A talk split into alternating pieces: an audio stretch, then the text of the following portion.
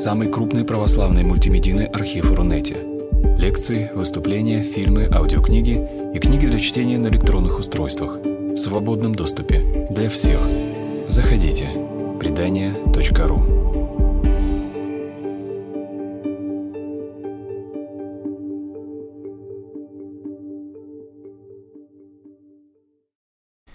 Сегодня мы поговорим о истине и лжи, и, может быть, даже согласно теме о различных модусах лжи, о возможной разнонаказуемости этих модусов.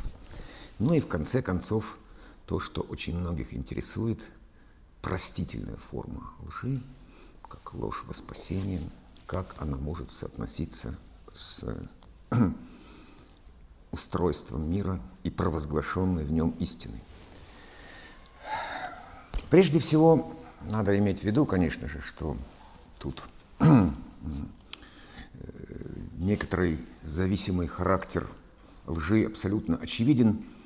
И со времен стоиков и даже Аристотеля мы не откроем ничего нового, если скажем, что ложь не самостоятельна в своем проявлении – а предполагает безусловный э, характер эталона, который будет подвергнут той или иной степени искажения.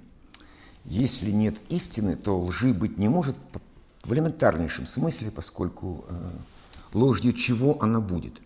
То есть сам термин ложь абсолютно теряет всякий смысл, если э, мы не располагаем эталоном истины и понятием истины – причем, даже располагая этим эталоном, мы, конечно же, сможем допустить его вариации в разные стороны, как в сторону разного рода замутнения и затемнения или э, заблуждения и недоказанности, так и в сторону, которую, которая особенно была важна для французского постмодернизма, в сторону симулякров и гиперсимуляций, в соответствии с которой существуют симулякры, по крайней мере, третьего порядка, которые э, ярче, очевиднее и доступнее самой истины, но при этом являются формой лжи, да, как известный, например, искусственный жемчуг, который и ярче, и уж, конечно, прочнее настоящего, но известно, что существует только один способ проверить это бросить в уксус. Настоящий жемчуг растворится, а с поддельным ничего не случится. И в этом сама суть симулякра. Это некая форма, которая по важнейшим параметрам превосходит истину, не переставая быть ложью. Тем не менее, даже в этом случае все равно истина остается в центре. И если мы, э, в общем-то, всмотримся в опыт веры, в опыт христианства – то мы э, без колебаний практически сразу же увидим, что провозглашение истины как основы мироздания, как основы самого пришествия э, первично и э, представляет собой некую форму очевидности. Я есть истина, я есть свет и истина. И, конечно же, в этом смысле альтернатива, в том числе озвученная Достоевским – с кем-то, с Христом или с истиной, по большому счету сама ложна, поскольку э, таковы слова Иисуса. «Я есть истина». Надо сразу же снова понимать, что не для всякого опыта веры это характерно, и даже иногда само ключевое слово имеет принципиальное значение. Будет ли это, например, могущество, да? Как во многих других формах. Будет ли это исполнение завета, как в случае иудаизма или, например, вообще множество различных языческих культов, где своего рода симметричный характер сделки «ты мне, я тебе» основывается, на, на этом основывается, так сказать, предложение. В христианстве мы видим, ничего подобного не видим, мы видим именно провозглашение некой абсолютной истины как э, важнейшей настройки бытия или важнейшего параметра сущего или человеческой жизни То есть, э, выбирая истину, ты и выбираешь тот путь веры, который ведет к спасению, к спасению души, к обретению вечной жизни. И, в принципе, это для нас э, очень важно, но это требует определенного рассмотрения, потому что из самого этого утверждения э, автоматически следует еще далеко не все, и мы должны присмотреться к характеру провозглашенной истины. Почему не последовал ответ на вопрос Пилата, что есть истина? Почему так часто и Ветхий, и Новый Завет прибегает к этому сравнению. Ты говоришь, или слова твои, кимвал брецающий и водопад шумящий. Истина христианство провозглашает фактичность. Эта фактичность состоит в том, что э, вот перед нами э, Бог и Сын Божий, Спаситель, Мессия, и одновременно человек, пришедший из Назарета, что доброго может прийти оттуда, спрашивают самаритяне и фарисеи. То есть перед нами э, прежде всего а, как бы абсолютно принципиальное отождествление, как пишет э, современный, один из самых глубоких метафизиков Германии, Вольган Гигерих, происходит отождествление эм, двух абсолютно несопоставимых вещей. С одной стороны, общее теологическое и демиургическая установка Бог, Сын Божий, Спаситель, с другой стороны, сын плотника и плотник, во всяком случае, э, выросший в этой семье. Все это как бы э, полярность сжата в структуре одного единственного факта, что абсолютно и принципиально важно. Точно так же важно и то, что э, перед нами не очередная манифестация божественной воли, явления, эманации, а перед нами единственное однократное историческое событие, собственно, и полагающее начало леточисления, ту систему отсчета, от которой отсчитывается наша эра да, от Рождества Христова. А, что это означает в действительности? Говоря словами того же Гегериха, это означает, что прекращаются бесчисленные паразитарные ссылки и отождествления. То есть, в отличие от вечно воскресающего, умирающего Сириса, а, в отличие от э, э, реинкарнаций Будды, которые могут некоторым образом менять тела и опознаваться в новых Далай-ламах или Панчен-ламах. Э, в отличие от этого, никаких реинкарнаций быть не может, потому что факт задан как факт абсолютный и исторический. То есть это истина фактична, что еще нужно нам иметь в виду принципиально. Поэтому и невозможно, например, присвоение манифестации или тем более реинкарнаций никому из э, царства Кесарева, как бы он могущественен не был, более высокого звания, чем раб, чем Божий, он все равно не удостоится. А вот этот персонаж истории и спасения единственный.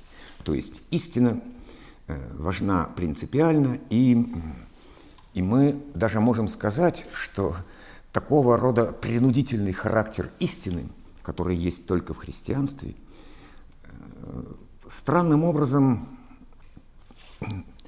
э, стал гарантией и постхристианской эпохи, и гарантией, между прочим, научности самой науки.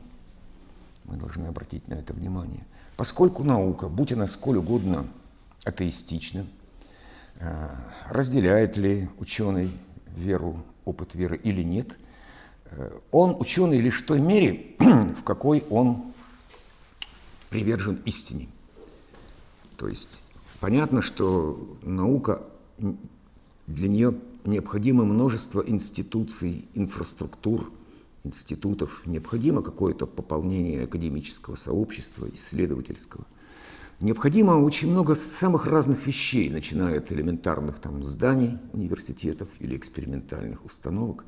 Но прежде всего наука имеет какой-то смысл, хоть какой-то, лишь в том случае, если она направлена на абсолютный приоритет истины, что не очевидно. Да? Потому что в житейских делах, например, для нас вполне может быть важнее консенсус, компромисс, согласие – и об этом многократно писал Декарт, когда он говорит, что когда я выхожу за пределы эго-когита, то есть территории абсолютности мысли, я разделяю мнение, и это правильно, потому что не оспаривай этих мнений э, в силу нелепости и бессмысленности этой затеи. Поэтому ты должен знать, что если ты находишься в пределах житейского разума, то, может быть, истина не есть та настройка, может быть, согласие со своими близкими важнее. Может быть, консенсус мнения, мнения важнее. Но если ты в науке, нет ничего важнее истины, иначе и самой науки нет. И эта установка прямым, э, как бы прямой трансляцией переходит из опыта христианства в науку. Именно только в христианстве с его, принципиаль, с его принципиальным запретом, э, так сказать, вот этих упомянутых нами отождествлений ложных да, и различных эм, манифестаций и иноприсутствий, только там истина проводится как нечто сквозное, фактичное, опять-таки, в связи с чем мы можем вполне сказать, что, э, что сама эта ось координат Декартова, отсчитанная от точки нуля, некоторым образом в проекции совпадает, а в экзистенциальном смысле отождествляется с тем самым распятием на Голгофе, как абсолютной точкой отсчета. Причем точка отсчета всего истинного. И это означает, опять же, какой бы степенью атеизма не отличалась наука, этот ее момент, его можно даже назвать фетишизмом истины, совершенно точно заимствован у христианства, потому что из э, общей, общих демиургических идей относительно совпадения Э, порядка идей, порядка вещей, не следует еще такая абсолютная привилегия, которая уделена, уделена истине. И, и даже можно здесь вспомнить э, работу там Saul Вайленс, того же Гигельха, где мы говорим о том, где говорится о том, что э, в отличие от, э, в отличие от э, скажем, традиционных верований и языческих культов, христианство сохраняет форму детского удивления э, в понимании э, чудесного, спасительного и трансцендентного. Например, э, когда мы имеем дело с неким культом по отношению к предкам или духам, живущим в лесу, мы можем обнаружить тот момент, что вплоть до, до самой инициации дети и женщины верят, что это вправду их предок попугай что-то говорит, или это вправду поет пан. Но, проходя инициацию, будущий воин или охотник сам надевает маски и участвует в этих песнопениях и инсценировках, чтобы поддержать необходимость трансцендентного. То есть он претерпевает страшный внутренний надлом. Он видит, что все это есть своего рода маскарад, но необходимый для поддержания определенного горизонта веры. Он сохраняет эту тайну в дальнейшем. То есть как бы детская э, наивная вера исчезает, и она исчезает везде, у всех первосвященников, у всех, кто добрался до э, святое святых, ты должен ради других транслировать истину, как если бы она была истиной. Так вот, суть христианства в том, что оно сохраняет именно эту детскую форму веры. Нет никаких масок, ни переодеваний. Все так же просто и очевидно, как если бы э, история была рассказана ребенку. Будьте как дети. И, и в том числе это детское удивление касается очевидности истины. Не должно быть в этом смысле первосвященников, носителей, прошедших все обряды инициации, которые допустили бы право, ну, что-то такое утаить в, в случае, если душа ее приемлет. То есть мы видим, что здесь перед нами, во-первых, провозглашение истины, привязанной к абсолютной системе отчета, если угодно, к тому самому кресту на Голгофе.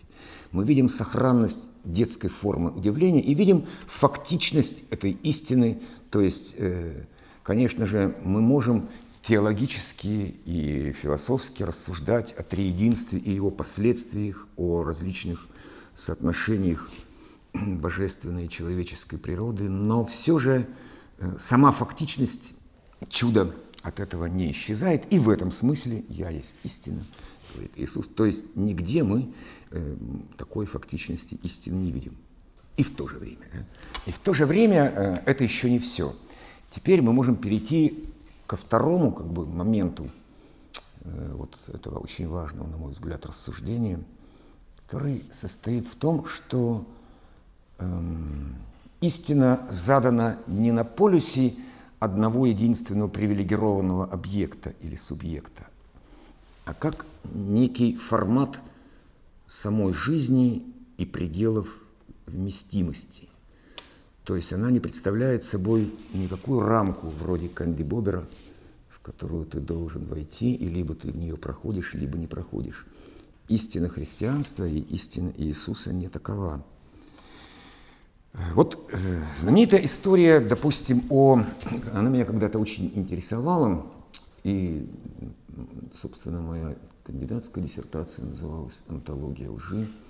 Меня очень интересовала эта история о э, Иакове и Исаве, о восхищении первородства, которое всем нам прекрасно известно. Можно, можно даже сказать, насчитывает два эпизода – с одной стороны, факт продажи первородства, когда Исав, человек косматый, пришел усталый и сказал, хочу густого красного этого. Ну так в старом переводе. На что был, на что Иаков, как известно, согласился, но выставил условия. Продай мне первородство. И опять же услышал, что мне в первородстве моем – если хочу я густого красного этого, и за чечевичную похлебку продал первородство. Что послед... вторым эпизодом, как известно, благословение Исаак, благословение Исаака было как бы подтверждено, то есть некой, на первый взгляд, формой двойного обмана. И понятно, что перед нами сверхзадача, как мы могли бы это интерпретировать, ну, э, оставаясь в пределах опыта веры, оставаясь эм, в, как бы, в убеждении, что слово истина, но как же так, если перед нами такого рода удивительная подмена? Я, помнится, тогда подумал, что, наверное, возможно, э, э, это может быть, может быть понято и постигнуто нами как своего рода эм, необходимая форма перепричинения мироздания. То есть э, у Николая Федорова она называется так «заменить даровое на трудовое», взять на себя гарантию сущего после того, как мы столкнемся с нарастающей богооставленностью, с уходом э, божественного присутствия из мира, с тем, что выдох, посредством которого вдохнули жизнь, сменится вдохом. И тогда, возможно, да, поскольку божественные гарантии исчезнут, и исчезнет богостоятельность, останется только самостоятельность, то есть некая изначальная подмена, которая требует такого рода, как бы я это для себя называл аварийный план, в отличие спасения от, в отличие от первичного замысла. Возможно, однако, это не совсем так или совсем не так, но суть все же в, данном, в данной притче, в данной истории, которая на самом деле имеет великое множество толкований, как в иудаизме, так и в христианстве, Суть все же в том, что истина именно не рамка, а э, задача. То есть задача, э, которая требует активности, пристрастности и деятельности самого субъекта. Гегель говорил, что истина – это результат вместе с ее процессом. Это то, что должно быть выстрадано. Это не просто категория познания, но и категория бытия, самого сущего. Поэтому мы вправе сказать, и это будет совершенно по-христиански, что есть, например, ложь высказывания, а есть ложь самого бытия, которая, сколько ты ее не облачай истинную логическую риторику, не перестанет быть ложью от этого. Так же и с истиной.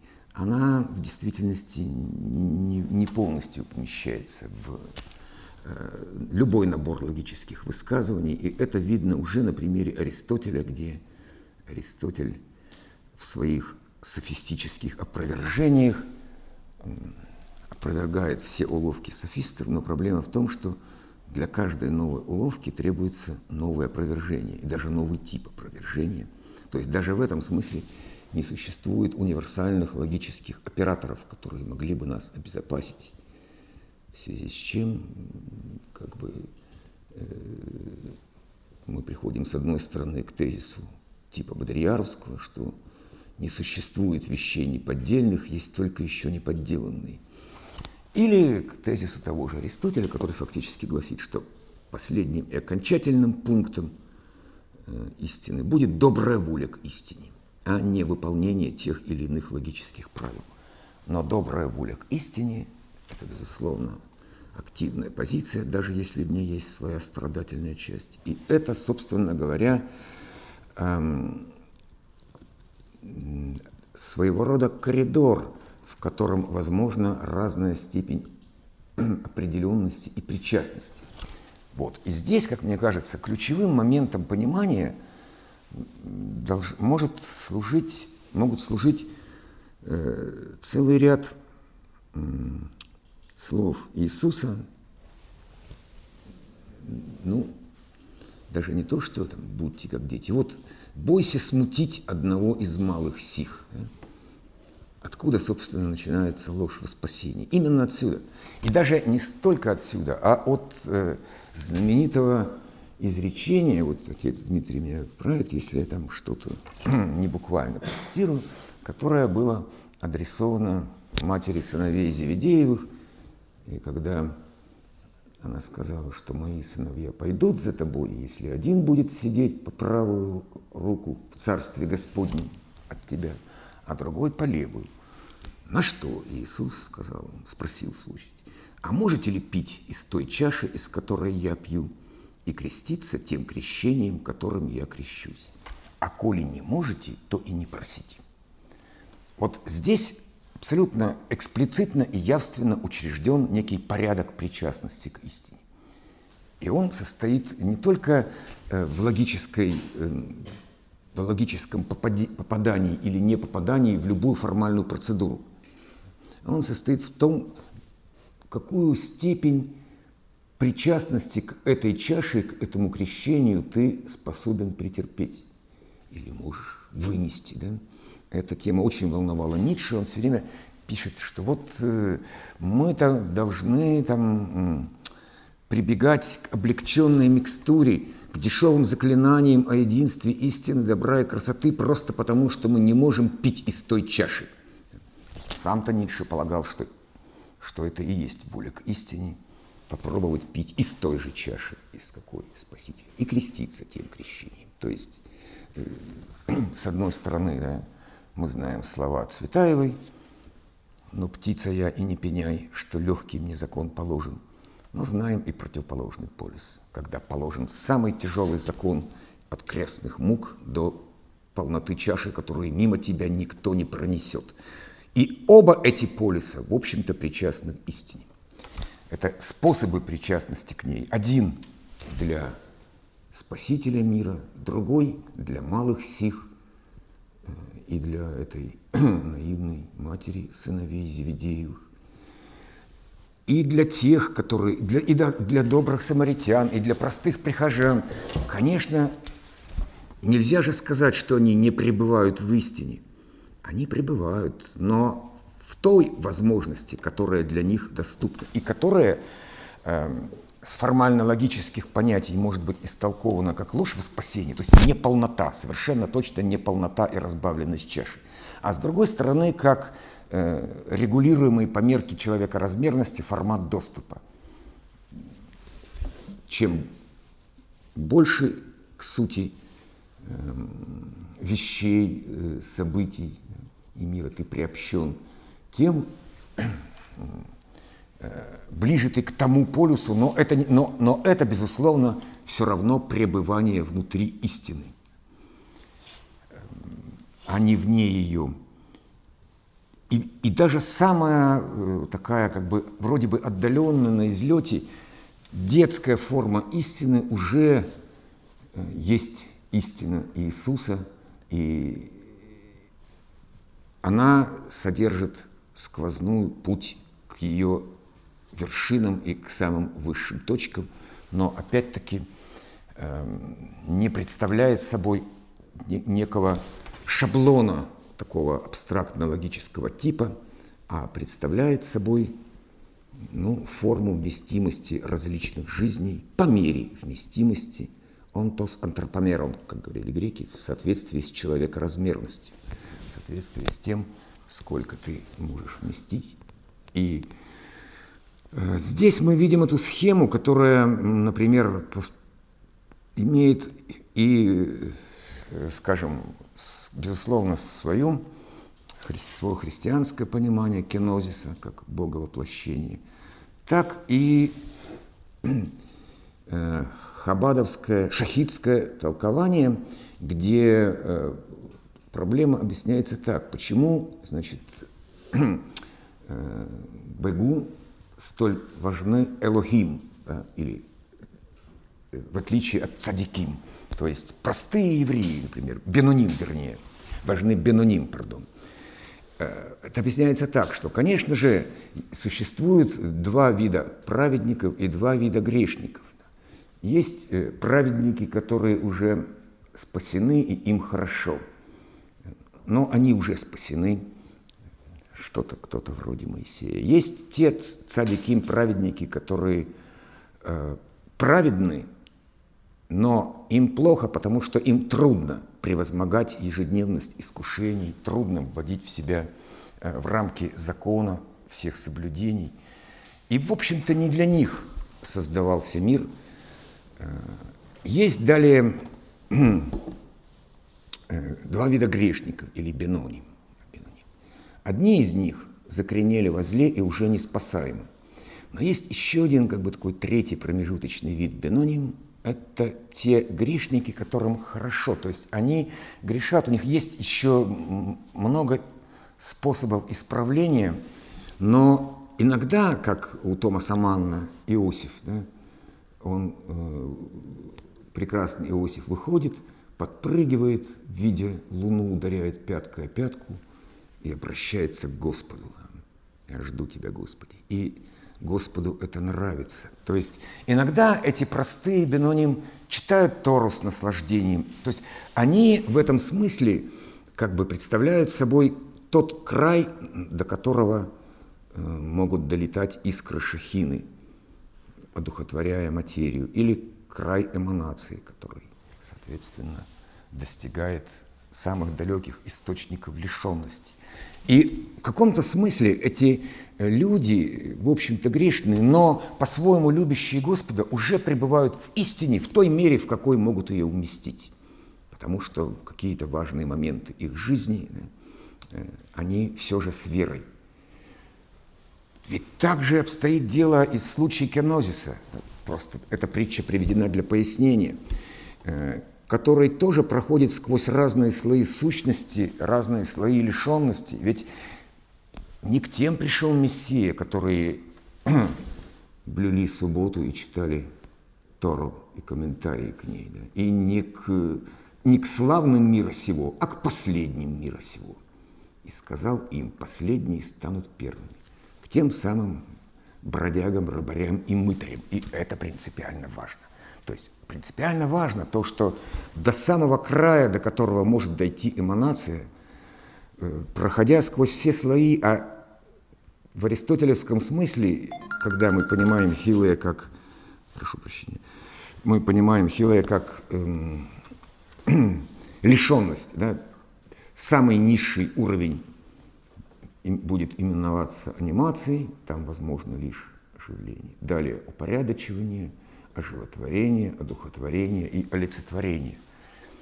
И хотя уровень олицетворения и одухотворения, безусловно, важен, но речь идет о боговоплощении, о некотором э, проникновении эманации Бога до самых последних краев материи, как лишенности. То есть именно до тех ее краев, где все же как-то можно вместить в себя эту творческую волю, творческую способность и одновременно свободу, чтобы как можно больший простор, объем или совокупность лишенности могла бы быть спасена.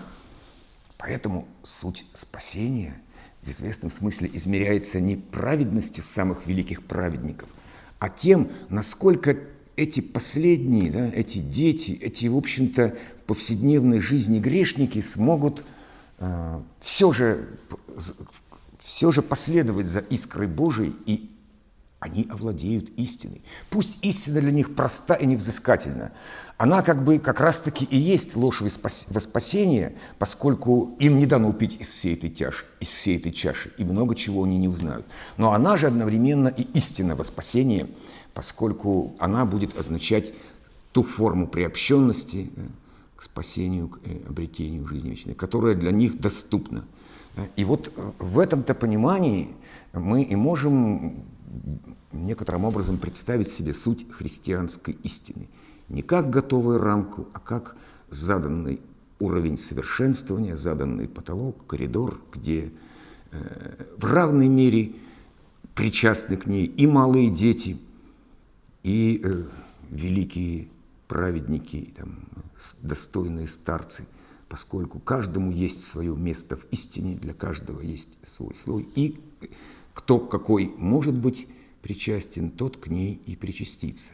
Именно поэтому, несмотря на строгую фактичность истины, мы видим столь широкий диапазон и столь широкий коридор ее, и мы поэтому не можем сказать, что, в общем-то, Э, восхождение к истине осуществляется только путем познания, суммирования знаний, тем более суммирования эрудиции. Это все равно в изначальном смысле опыт веры. Вот причастен ты к этой искре Божией, даже если она на излете, ты уже в этой истине, и ее не так просто не потерять. И, конечно же, познание тебе поможет. Но, но суть все-таки истины Иисуса состоит именно в том, что э, что всем, кто хоть как может вместить, и добрым самаритянам, и малым сим, и сирым, и убогим, и страждущим, всем она дана и открыта до самого края материи, до самого уровня анимации и простой упорядоченности, а не только там, где отлет минимален. Вот, э, в принципе, на мой взгляд, тот э, резонанс и тот горизонт истины Иисуса или истины, которая не всем дана одинаково, а по способу причастности и вместимости, именно поэтому может быть истолкована с неких других позиций, как, э, в том числе и как ложь во спасение, хотя, безусловно, она является истиной во спасение. Ну вот, примерно так. Да, прозвучало ключевое слово, за которое я хотел бы зацепиться в конце познания. И тогда э, слово истина тоже может быть истолковано немножко в другом э, ключе, э, характерным больше для библейского сознания, поскольку познание для библейского человека это прежде всего некое внутреннее познание, как Адам познает Еву, это всегда брачное познание, то, что действительно является глубокой сопричастностью, в отличие от нас, э, от современного человека, когда для нас познание является каким-то интеллектуальным актом, плодом размышлений, когнитивной деятельности – Познание – это всегда внутреннее познание, сопричастность. И э, тогда слово «истина» и вопрос Пилата тоже обретает новое звучание, поскольку Христос не отвечает на вопрос, что есть истина, он отвечает на вопрос, кто есть истина. И одной из э, наиболее правдоподобных, на мой взгляд, толкований этих слов «аз есть истина», это не означает, что он говорит «я и есть истина», потому что тот, кто говорит «я есть истина», означает, что он лжец. Но выражение «аз есть» есть имя Божие, непроизносимое имя Божие, так и другие высказывания Христа «аз есть свет», «аз есть путь», «аз есть воскресение», он не говорит буквально «я и есть воскресение», он говорит о своем Отце. И в той мере, в какой он сын своего Отца, в нем открывает себя истина. Истина – это не то, что познается извне, это то, что являет себя миру. Это принципиально истина – это то, что себя являет, открывает миру. Поэтому Отец себя открывает в Сыне. И э, в истории с матерью сыновей Завидеевых тоже это прозвучит в конце, что это зависит уже не от меня, это зависит от Отца. Кто и есть истина, аз есть. И здесь, э, на мой взгляд, возникает тоже интересный ход, поскольку нам кажется, что ложь, она антагонист истины. Э, в каком-то плане да, но в библейском э, богословии ложь не является антагонистом истины. Э, точно так же, как сатана не является антагонистом Бога. Условно говоря, сатана может быть антагонистом Архангела Михаила или каких-то равных себе, но тот, кто искажает истину, не может быть антагонистом истины, поскольку истина остается для него недоступной и нечто неизменное, вечное, открывающее себя и до конца не открывшее еще. Эм, и история о том, как в мир вошла смерть и первая ложь, о которой рассказывается в первой главе книги «Бытия», она как раз и обнажает э, уловку дьявола, который человека пытается поймать на его тщеславие и желание быть гарантом истины или выставлять критерии истины, вообще судить, потому что это вообще прерогатива богов и не является прерогативой человека, по крайней мере Адама. Вот. И если ложь не является антагонистом истины, э, как бы визави антагонистом э, равноценным, то тогда кто может выступать в роли антагониста лжи? И э, с точки зрения слов, которые употребляются в Священном Писании, очень интересно увидеть, что слово «дьявол», э, он и есть отец лжи, э, некий некое таинственное животное, которое оказывается очень хитрым, ловким, и то, что он совершает с Адамом и Евой, он фактически первый newsmaker, он первым извращает э, внешние слова, которые прозвучали и выражали одно, в его устах они обретают совершенно другое звучание и создают другую совершенно реальность, которая ничему не соответствует, и на которую покупается Адам. И в этом смысле это очень интересно, поскольку век, в котором мы живем, по крайней мере, там, последние 30-50 лет, если была эпоха просвещения, эпоха возрождения до этого, э, какие-то другие эпохи, эпоха французской революции, то э, современное общество – это эпоха нарастания лжи. Поэтому слово fake news стало словом года и так далее. Итак, что же может быть антагонистом э, противовесом слову дьяволос, дьявол, символ? Символ – это и есть э, некий знак, который указывает на высшую реальность и при этом адекватно ее выражает. Он адекватным образом указывает на ту реальность, которую он себя не вмещает, он ее лишь выражает, указывает на нее. И э, вот на этом противопоставлении, там, где имя является действительно адекватным указанием божественной реальности, и там, где, наоборот, происходят всевозможные подмены, фальсификации, искажения, клевета, э, как раз можно увидеть э, существенную разницу.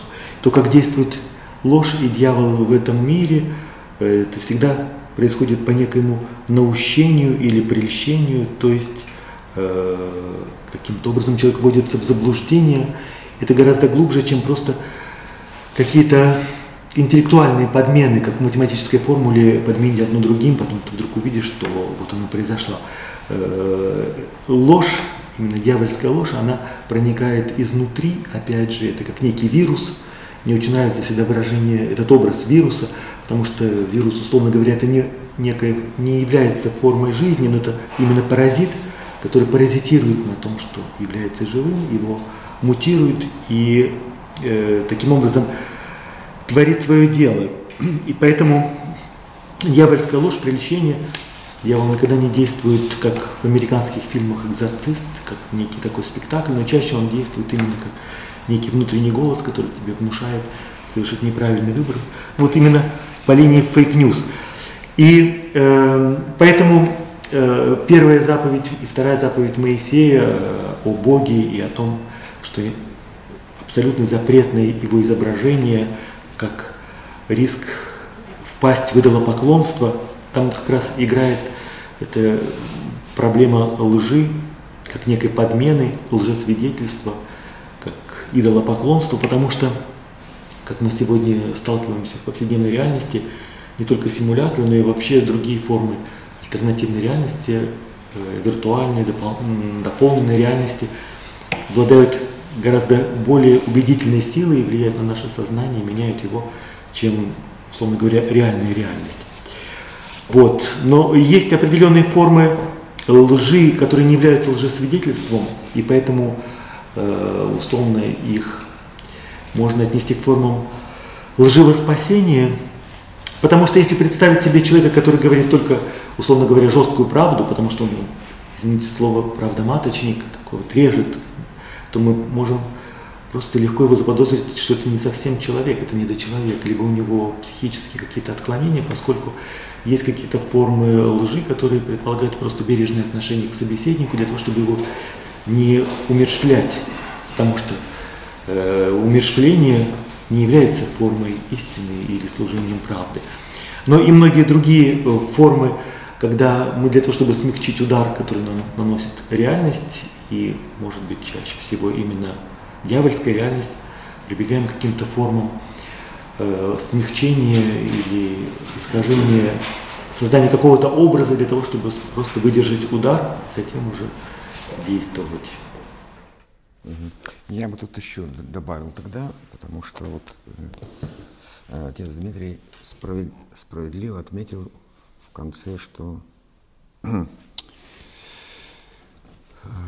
что это самая ну, абстрактная как бы самотождественность высказывания, конечно, не будет формой истины, э, невзирая на лица, потому что в этом случае мы как раз и видим разрыв или зазор между истинной высказывания логической и ложью самого бытия, которая только возрастет от того, что кто-то услышит безжалостный приговор. А помним, бойся смутить одного из малых сил. Это же напрямую было сказано именно об этом. Поэтому только не нарушая, как бы, вернее, только не допуская этого зазора между истиной высказывания и истиной самого бытия, они не тождественны. Только в этом случае мы можем сохранить форму вообще истины как э, модуса самого сущего, а не просто логического э, высказывания, что принципиально важно. И сюда вся эта ложь во спасение входит, если она действительно э, способствует сохранению истины бытия. И с другой стороны, конечно, э, этот аспект тоже должен был быть затронут.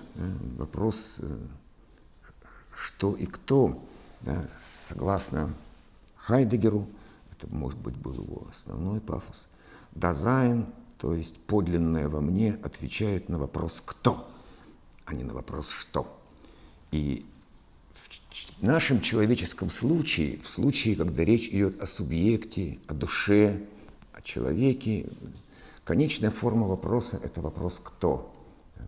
Кто говорит, например, в каждому высказыванию, опять-таки, как бы оно риторически не было оснащено, мы вправе задать этот вопрос, кто говорит. И только если это кто, кто-то, кто, у кого как бы в этом смысле есть ставка, а не просто анонимная трансляция знания, не просто нечто извлеченное из каких-то справочников, из каких-то случайных сборников эрудиций. Нет, кто говорит.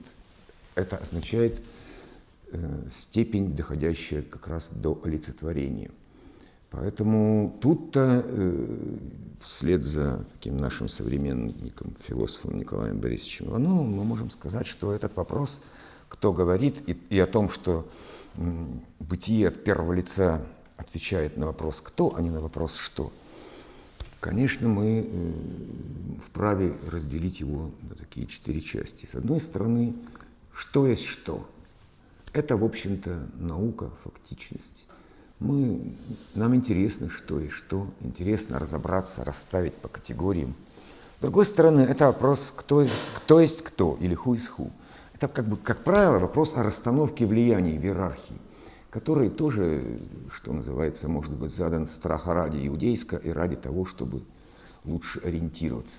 Но остается еще два других вопроса. Э, во-первых, что есть кто – то есть это как раз введение в понимание бытия от первого лица. Когда именно я говорю, он говорит, когда все это адресно. И кто есть что? Это как раз тот вопрос, который должен был бы или переспросил бы Иисус у Пилата. То есть кто есть что? Я есть истина.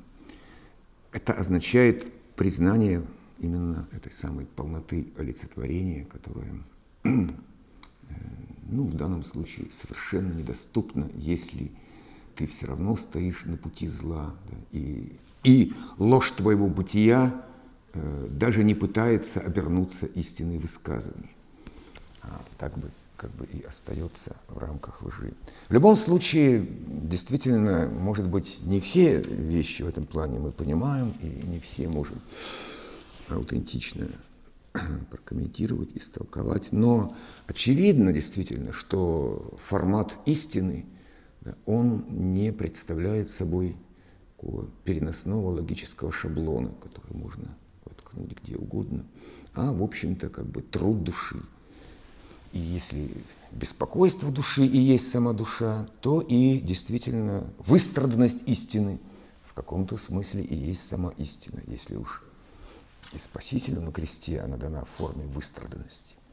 Поэтому, поэтому действительно кто и что. И поэтому действительно все эти современные, э, современная эпоха как бы такой безудержной инфляции и девальвации этих великих настроек, в том числе и истины, показывает нам все эти сферы злоупотребления, фактичностью факта, показывает нам, что вслед за горячим периодом христианства, который перехватила наука. И сама наука в какой-то момент выдохлась, не защищает фактичности своего факта, готова допустить, чтобы эти высказывания, да, которые вообще базируются на авторитете науки и знаний, были растащены политиками всех мастей и как бы приведены в состояние мнимой фактичности, когда какой-нибудь там госсекретарь может потрясать на трибуне ООН, якобы вещественным доказательством, которое, конечно же, не отсюда, которое, конечно же, абсолютно никак не относится к этой лжи бытия, к последующим бомбовым ударам. Естественно, это э, тем самым мы вправду входим в состояние, можно это назвать, дальнейшей богооставленностью или богопокинутостью, когда даже истина науки допускает э, такого рода круговую превратность и современное экологическое неоязычество в полной мере, э, которое э, оперирует от имени науки, а ученые помалкивают и пожимают плечами, что да, вот так все, действительно, потепление, действительно, вот такие изменения климата. Позор величайший. Но, с другой стороны, почетно быть причастным вот хотя бы к этим. У них все же есть какое-то движение духа. Они готовы за это рисковать, там, готовы жертвовать но это, конечно, свидетельствует о глубочайшем падении внутреннего самосознания науки и о том, что в каком-то смысле и сама истина как ставка в значительной мере выдохлась, уже даже в форме фактичности и научности. Да, вот мысли о вопросах «кто есть кто», «что есть что» и другой комбинации, э, мне пришло на ум Пришла на ум мысль Льюиса, он однажды говорит, что э, любовь, ставшая Богом, становится дьяволом. Вот, то есть там, где происходит очень тонкая подмена по линии кто э, и что, потому что Бог есть любовь, и это кто есть что, Бог есть истина, все понятно, но как только любовь становится самоцелью, какой-то абсолютной ценностью, даже если истина становится самоцелью, э, то происходит чудовищная подмена, просто дьявольская подмена. И, кстати, с наукой то, что можно видеть, наука становится источником тоталитаризма тоже. Э, как только человек или группа людей считает, что они являются собственниками истины, они ей владеют, или они могут решать, что есть что, это также, это тут же становится чем-то тоталитарным, и там будет очень много подмены. То, за что критикуют средневековую церковь, по-моему, сейчас по этой же самой линии, что является источником власти, авторитета, Конечно. страдает научное сообщество. Так же, как философию когда-то обвиняли в том, что она служанка теологии, сегодня она служанка экологии и не может, так сказать, возвысить слово. Да и наука тоже, к сожалению, подчинилась этой мощной гравитации по тем или иным причинам, может быть, потому что дух дышит, где он хочет, там сказать, ну, во всяком случае. Там есть хоть какая-то серьезность и жертвенность. А там, где нет никакой серьезности и жертвенности, где есть чистая э, как бы, борьба политических влияний, там, конечно, прежняя расхожая монета истины принимает любой характер, любой, любую ставку.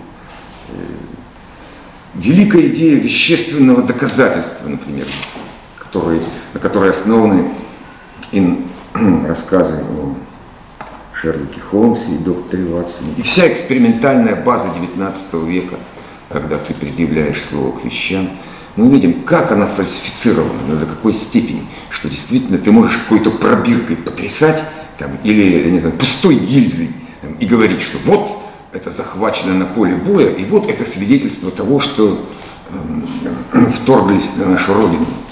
Откуда эта гильза? Почему все это слушают, этому верят? То есть, действительно, правда, тот, кто это делал, он забыл, что это надо еще на чистом английском говорить, а без украинского акцента. Поэтому мы не поверили. Но, в принципе, суть-то именно та же, да, что ты можешь, вот, совершая такие подмены, подлоги, обе стороны совершают, безусловно.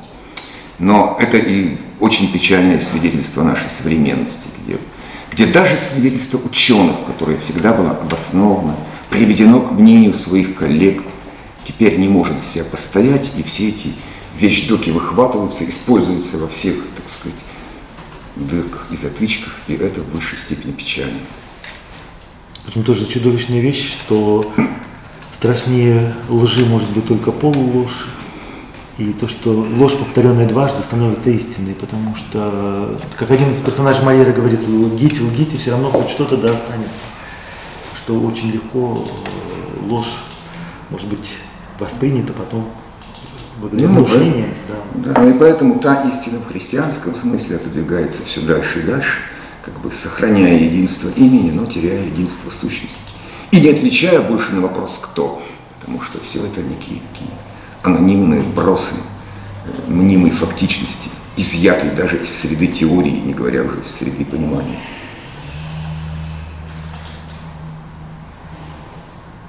какие-то вопросы? Да, может быть, вопросы и соображения присутствующие. Иисус э, Христос в одной из притч рассказывал неверном управителе. О умном э, управителе, который предлагал э, забрать расписку. А как Иисус Христос относился? Сказал, есть ли там еще какие-нибудь моменты, кроме вот такого вот странного, странной притчи? Но э, притча, которую вы вспоминаете, она все-таки достаточно исключительная, так же, как и притча о блудном сыне. Э, вот притча о неверном домоуправителе, который ставится в качестве примера того, как нужно управлять хозяйством и как приобретать себе друзей не только праведными путями, но тоже путем подкупа и коррупции. Там очень много парадоксов в, в этом. Так же, как в истории э, двух близнецов Иакова и Исава. также Авраама и Сары и так далее. Да, просто когда мы открываем э, Библию, как будто это обычная книжка и романы, где мы можем судить, кто есть кто, э, кто прав, кто не прав, но она написана не нами, и может быть иногда и не для нас, и не в нашей компетенции судить, в чем, происходит, в чем э, здесь подмены. Э, потому что история только об одном, э, кому симпатизирует Бог, а почему он симпатизирует, это его право. Вот. И мы не можем указывать, что я лучше, слушай меня, а мой сосед хуже. Даже в человеческих отношениях, в семье это было бы совсем неубедительно, здесь тем более. Как в истории с Иаковом и Исавом, симпатии матери совпадают с симпатиями Бога, и поэтому Иаков все равно избранник. По какому-то недоразумению он родился не первым, но все равно именно он станет наследником обетования.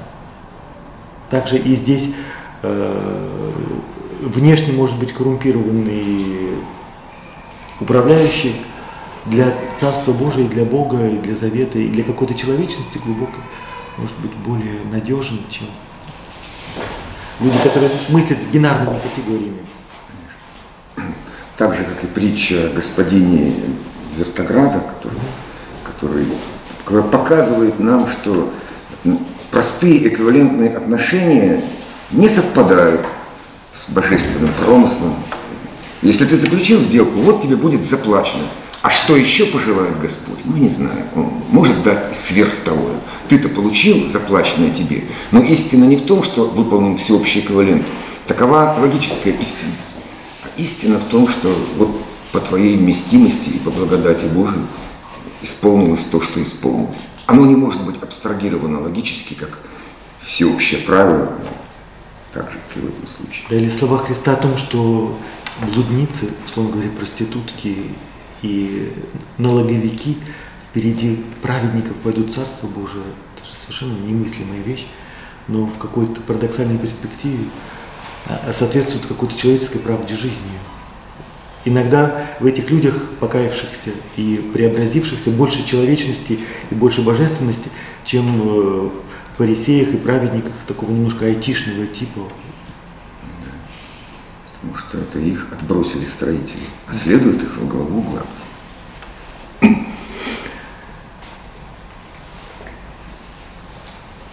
Распространяется ли понятие вот истина на то, сегодня говорим, на истинность вот какой-то одной религии. Вот, э, опять же, в воскресенье был, был отрывок евангельский, и проповедь была его настоятеля Философского собора отца Александра Славутина. О милосердном самарянине? Да, да, да, да. И там, ну, в принципе, как раз говорилось о том, до какой степени вот, э, религия даже вот, которую мы исповедуем истинно, и в какой момент она уже... Эм, я вам скажу, какие здесь бывают э, ловушки, в том числе вот в этой проповеди. Э, мы морализаторствуем, э, когда говорим об истине, и часто критерием является наши, не наши. То, что мне симпатично, что не симпатично, то, что мне симпатично, оно истина. Те, кто разделяет мои взгляды, да, это вот правда. Вот. Э, и мне кажется, в том числе и проповедник чуть-чуть э, не свободен был от этой позиции, потому что он как бы внутренне полемизировал с людьми, которые не разделяют его взглядов. Вот. Но э, зерно этой притчи в том, что вопрос, и там как раз вот в этой проповеди замечательно это было показано, кто мой ближний, а по-настоящему вопрос должен быть поставлен, для кого я ближний то есть кому я могу послужить. И понятно, что первая постановка вопроса, моим ближним будет человек моего круга, человек симпатичный мне, человек, разделяющий мои взгляды, который меня понимает, вот. А Христос рассказывает эту историю для того, чтобы перевернуть наизнанку наши представления, и ближним становится не тот, кто для тебя, а тот, для кого ты можешь оказать милость. И поэтому э, там все переворачивается. Кто будет ближним для этого самарянина? И тут еще есть один момент, который, мне кажется, очень часто неверно понимается, потому что с позиции абстрактного гуманизма, такой всеобщей веротерпимости, все время кажется, давайте найдем какой-нибудь минимальный консенсус, отбросим в сторону всю эту антропоморфность, человекообразность, какую-нибудь Евхаристию, типа вкушание плоти и крови. И, и сойдемся на разумном начале, на начале любви, то есть, короче говоря, экуменизм. Но мы же с вами знаем, что нет ничего более бесплодного и, в общем-то, обреченного, чем экуменизм. И никогда не будет достигнуто единство, даже того или другого опыта веры путем достижения абстрактного консенсуса. Чего подобного. Ты веруй в то, что, во что веруешь, и максимально глубоко и конкретно. И, может быть, тогда другая верующая душа поймет тебя. Но не тогда, когда ты откажешься от благостоятельности, проявив мнимую самостоятельность разума, и придешь к некоторым бессмысленным схемам, которые ничего не говорят и которые не способны произвести никакой подъем духа. Только через таинство, непостижимость и э, того, что есть в открывшемся тебе свете истины, все остальное – это абсолютный минимум, минимум возможности выносить друг друга, но не путь к сближению душ, который никогда через экуменизм не лежит. Почему, если Бог истина, да, и вот она есть, она вот такая объективная, почему ну, это различие церквей и коммунизм, который их, так сказать, убирает, получается ложным. На мой взгляд, и ложным, и абсолютно бессмысленным, э, и как бы это разоружение и капитуляция духовная. Всегда найдется тот опыт веры, который не присоединился к экуменизму, оставил всю свою первозданную серьезность и победит тогда. Потому что, опять же, ты должен быть либо холоден, либо горячий. А если ты всего лишь теплый и нашел некое среднее всех вроде бы устраивающее звено, то и будешь изблеван из уст, и ничего тебе больше не светит. Просто слово коммунизм имеет несколько значений. Да. Эм, и, к сожалению, чаще всего он выступает как синоним какой-то какого-то либерализма, когда договариваются, ищут общий знаменатель, идут на совместные компромиссы, просто чтобы подписать какую-то да. совместную декларацию, такой политический коммунизм. Другое дело, что есть э, нечто другое, это когда, условно говоря, в, в концлагере или в печи крематория вдруг оказываются христиане разных исповеданий, и они понимают, что их объединяет Христос, и Он есть истина. Вот, это бы другая вещь, но она никогда не может быть декларирована, она не может стать ни политикой, ни какой-то установкой. Это либо есть у людей, э, и в этом как раз глубина их религиозных убеждений. Ты в другом человеке ценишь его серьезность, и на этой глубине вы встречаетесь. Вот. А коммунизм, к сожалению, всегда страдает тенденцией к чему-то внешнему. И очень часто оборачивается противоположным. Я знаю коммунические общины, которые в действительности э, под предлогом единства христиан создают просто новые расколы и сеют раздоры. При, при том, что внешне все как бы хорошо, но просто в этом есть что-то достаточно глубокое. И настоящее единство возможно в тот момент, когда ты принимаешь другость другого человека да. и принимаешь всерьез. А если ты ищешь просто на поверхности какие-то общие точки соприкосновения, то э, там просто не хватает какой-то глубины и глубокой правды. Но я не против, я не антиэкуменист. То есть ты я спокойно отношусь собой, к этому. своей религии, но да. принимаешь другого во всей глубине в его религии, не да. объединяя да. свои. Да. Да. Есть вопросы? Ну, вопрос по все-таки лжи или полуправды, которая присуща нашей социальной, общественной жизни, политической жизни. Вот у меня вопрос, все-таки вот это насыщение в политике недосказанности или изменение, искажение фактов, это уже естество политики. То есть, чтобы добраться до своей цели, уже не важны какие средства.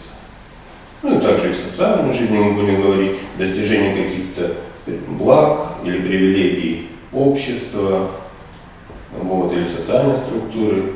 это уже неизбежно, э, мир идет только по этому пути, то есть где ты больше схитрил или спровоцировал доверие, ложное доверие, это уже имеет привилегии для продвижения вперед. Что в политике, что в социуме. Вот у меня вопрос. Я думаю, что, может быть, у отца Дмитрия другое мнение, я думаю, что в принципе, наверное, э, политика в целом, как поле признанности, это, безусловно, следствие пребывания в царстве Кесаря.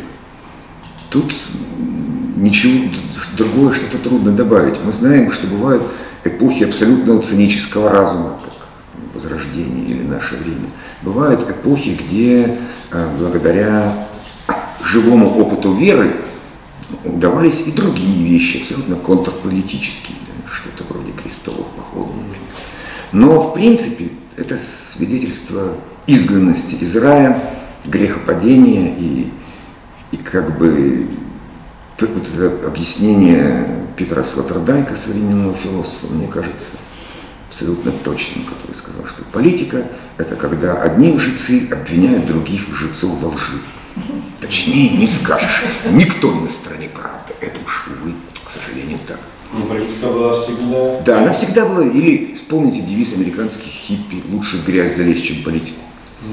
Да и Макиавелли в конечном счете примерно так же ее понимал, что такое пространство власти. Оно такое, какое оно есть. Оно не имеет к опыту веры никакого отношения. Ну, но с другой стороны, когда ты там э, строишь здание на земле, ты должен учитывать гравитацию, законы тяжести. А когда ты оказался в пространстве политики, ты должен учитывать законы этого пространства, а они таковы, каковы они есть. Поэтому, конечно, флуктуации есть. Конечно, в смысле вот это то, что э, наука сама не удержала привилегию своих фактичных истинных высказываний, очень печально. Но по большому-то счету, кого может удивить любая степень демагогии или, не знаю, или популизм? Да никого, конечно, не может, потому что в сфере чисто политического ничего другого никогда и не было.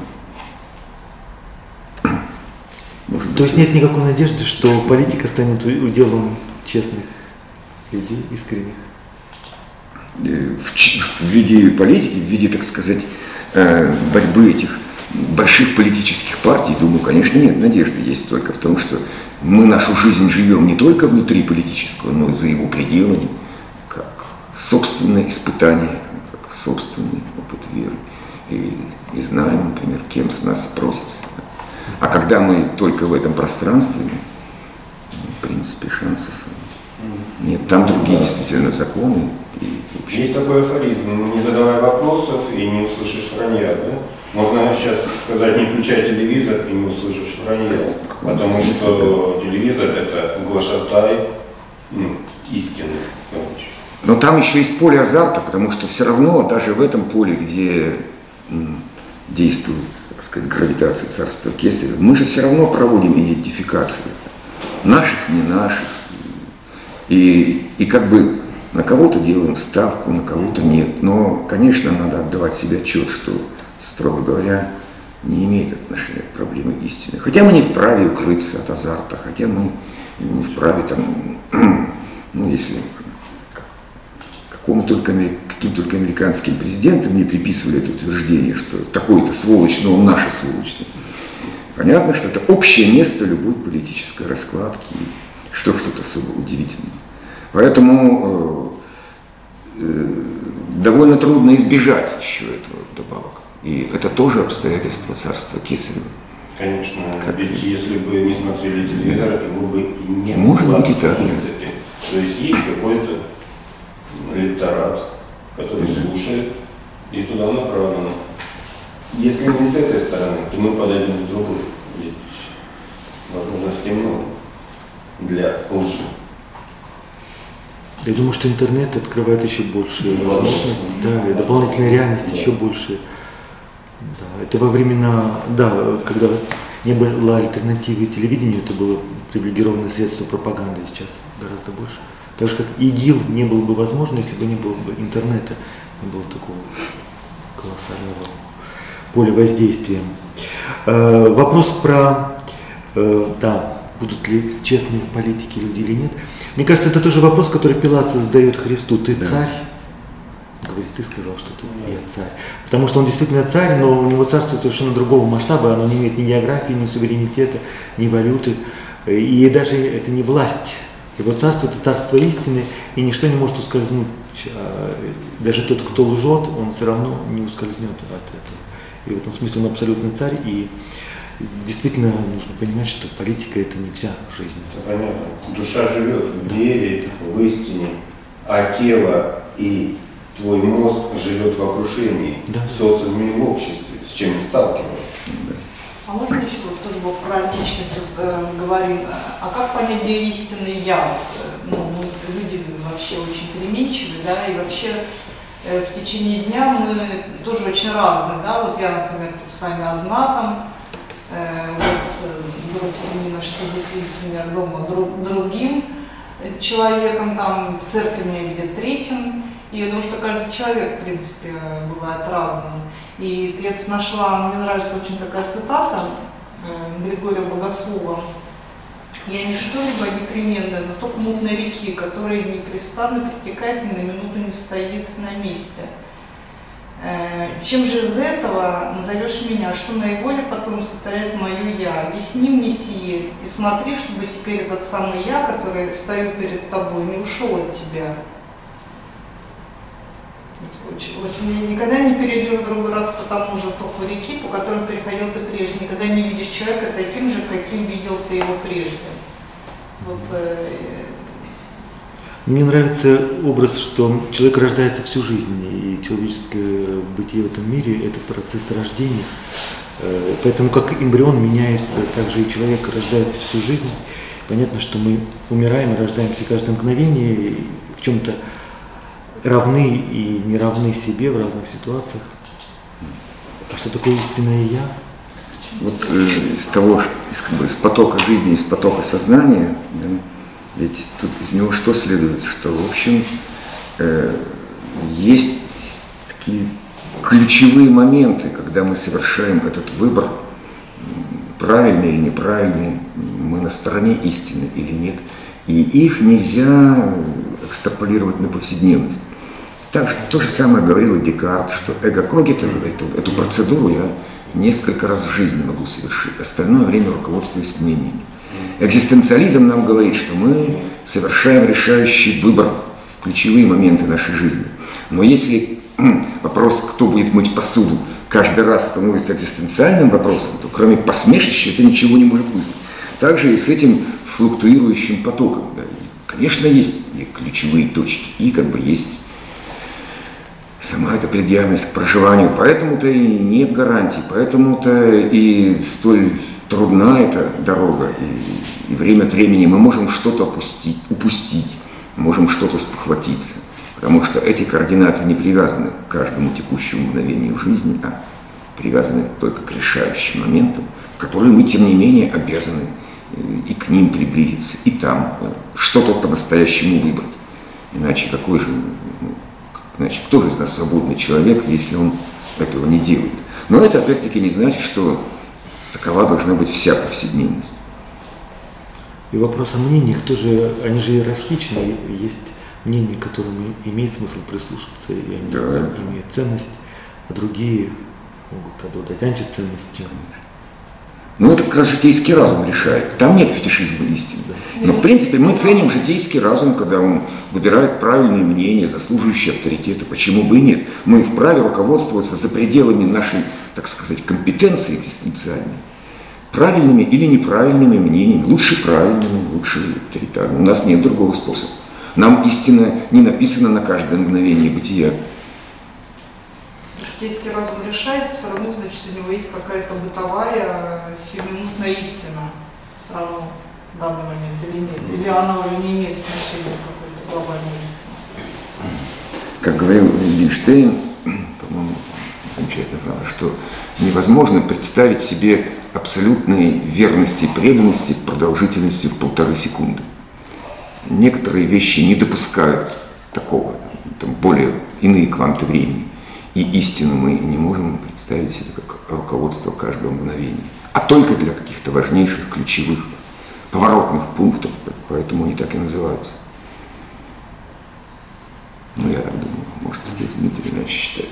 И все-таки, вот даже у нас была лекция, когда мы говорили о ключевых каких-то, она была не с отцом Дмитрием, а отцом Дионисием, и о выборе, помните? Угу. Вот, допустим, ключевые моменты. Вот я выбираю, выбор неправильно делаю, да, то есть как бы какой-то. И отступали ли от истины такой вот уже все-таки в, таком, в таких ключевых моментах жизни, когда мы делаем выбор, он же тоже может быть неправильным. Но тем не менее получается, что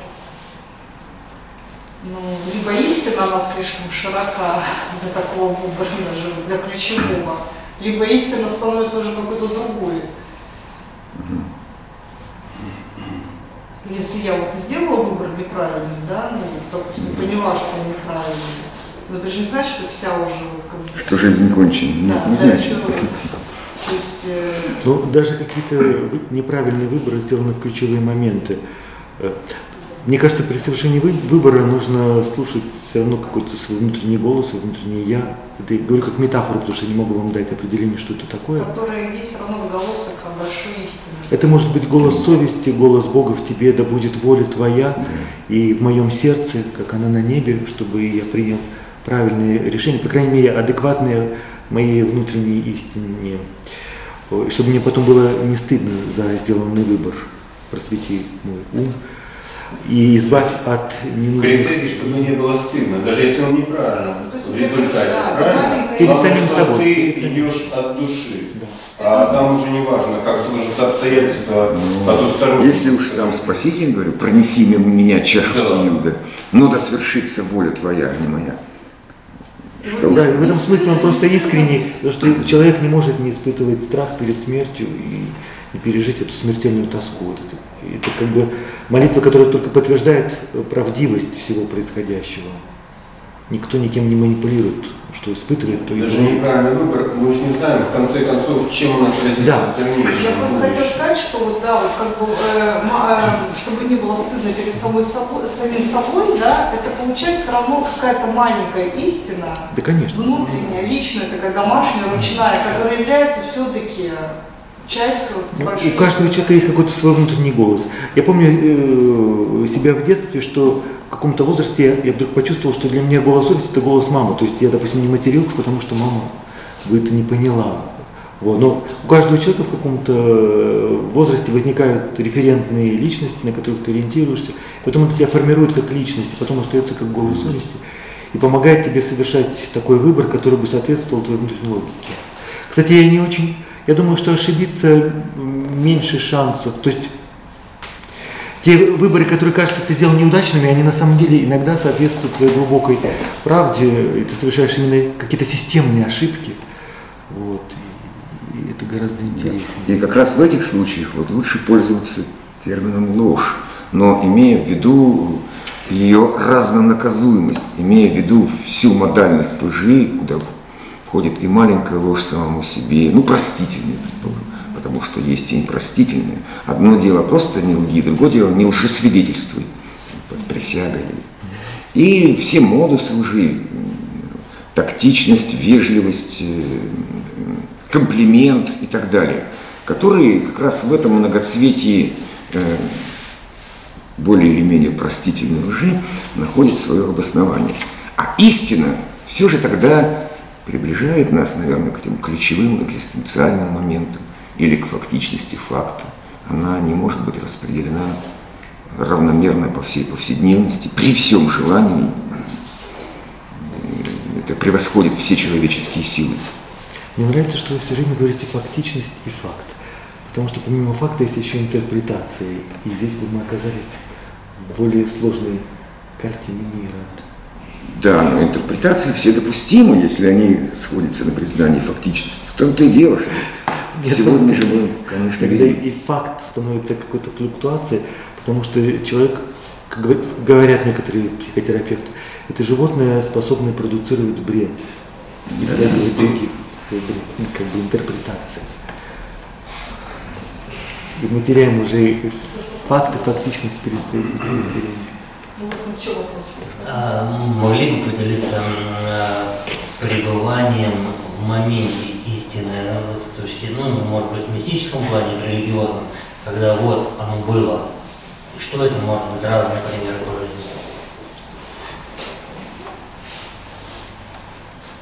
лично, лично.